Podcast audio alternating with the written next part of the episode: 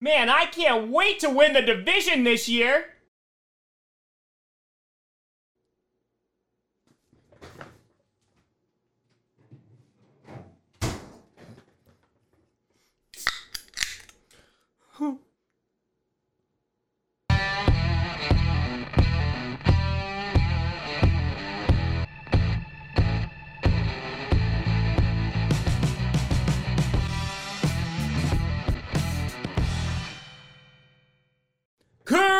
Crossy Posse Packer Nation. Welcome to an episode of Packcast, the podcast where you don't have to be a Packers fan, but it sure does help. I'm your host, Tom. No! No! God, no!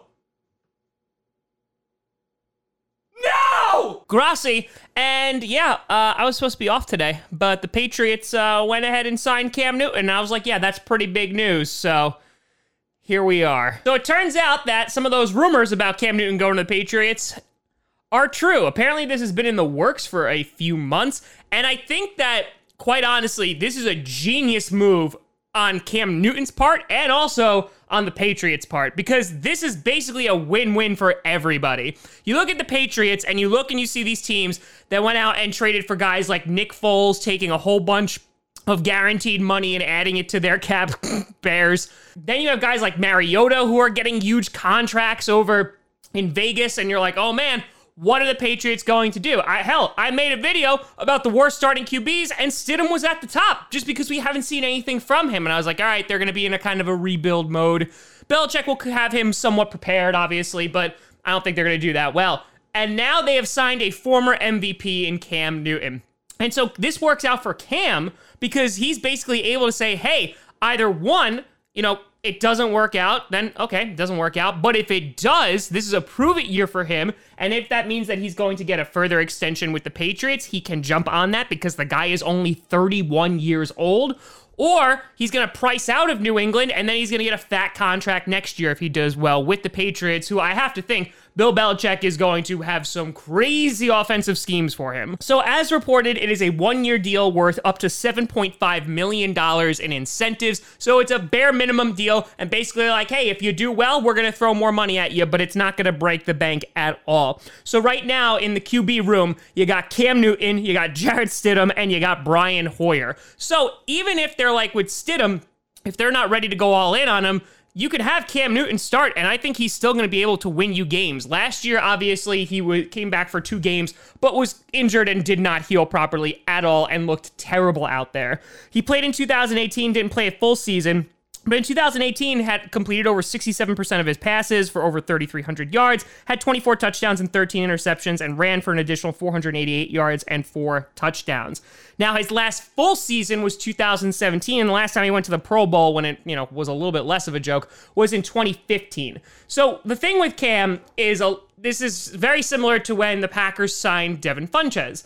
I was not very excited about that because I was like, eh, whatever. You know, he drops a lot of balls. And a lot of Packer fans pointed to the fact, well, look at Cam Newton. He's not very accurate. His accuracy hasn't been that great. You know, blah, blah, blah, blah, blah, blah, blah. Now, the thing that I think is going to be very, very fascinating, besides the week two preseason game between the Panthers and the Patriots, is Cam Newton still doesn't have a ton of weapons over in New England. He has Julian Edelman and he has N'Keal Harry as his two main targets. But obviously, Cam Newton brings something that Tom Brady did not have, and that's his ability to run. Cam Newton's a big man, and I think that you're going to see a lot of different looks, and Bill Belichick has a mobile quarterback that he could utilize. It might give defenses some problems. So I think that this is an absolute home run of a deal for everybody involved. Now, the question is does this make the New England Patriots contenders? I have already said, oh, the Bills are going to win the division. They're going to have a top five defense. Their offense should be able to take a step with Stefon Diggs, and hopefully Josh Allen is able to, you know, kind of grab the brass ring. I think this throws a little bit of a wrench into things. I'm not going to say, oh my God, the Patriots are going to win the Super Bowl now, but I think they are in a much, much better position. I think that they have upgraded the position from Jarrett Stidham, and I think that they are much more likely to be contenders. I still think their defense is going to probably be around a top 10 defense this year, even though they did lose guys like Van Noy and Jamie Collins.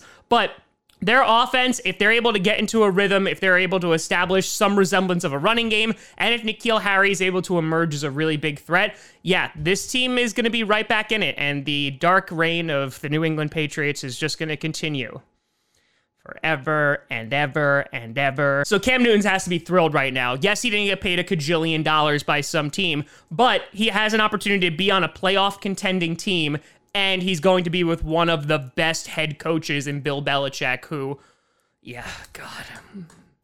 Bills, I'm still pulling for you guys. Also, another Patriots news, real quick. They also got fined $1.1 million and lost their 2021 third round draft pick for filming the Bengals, and they can't film this year on the sideline, so at least there's some justice in the world. But let me know what you think down in the comments below. Do you think that this makes the Patriots contenders now? Do you think they're going to reclaim the East? Let me know. You can always find me at TomGrossiComedy.com or at TomGrossiComedy on all social media. See down below. Check out Packcast on SoundCloud, iTunes, Google Play Music, Spotify, and of course YouTube. And a big shout out and thank you to all the Patreon members over at Patreon.com slash TomGrossiComedy and the YouTube members. But I'll see you tomorrow for an actual scheduled episode of Packcast. I'm Tom Grossi. And as always, go Pack Go.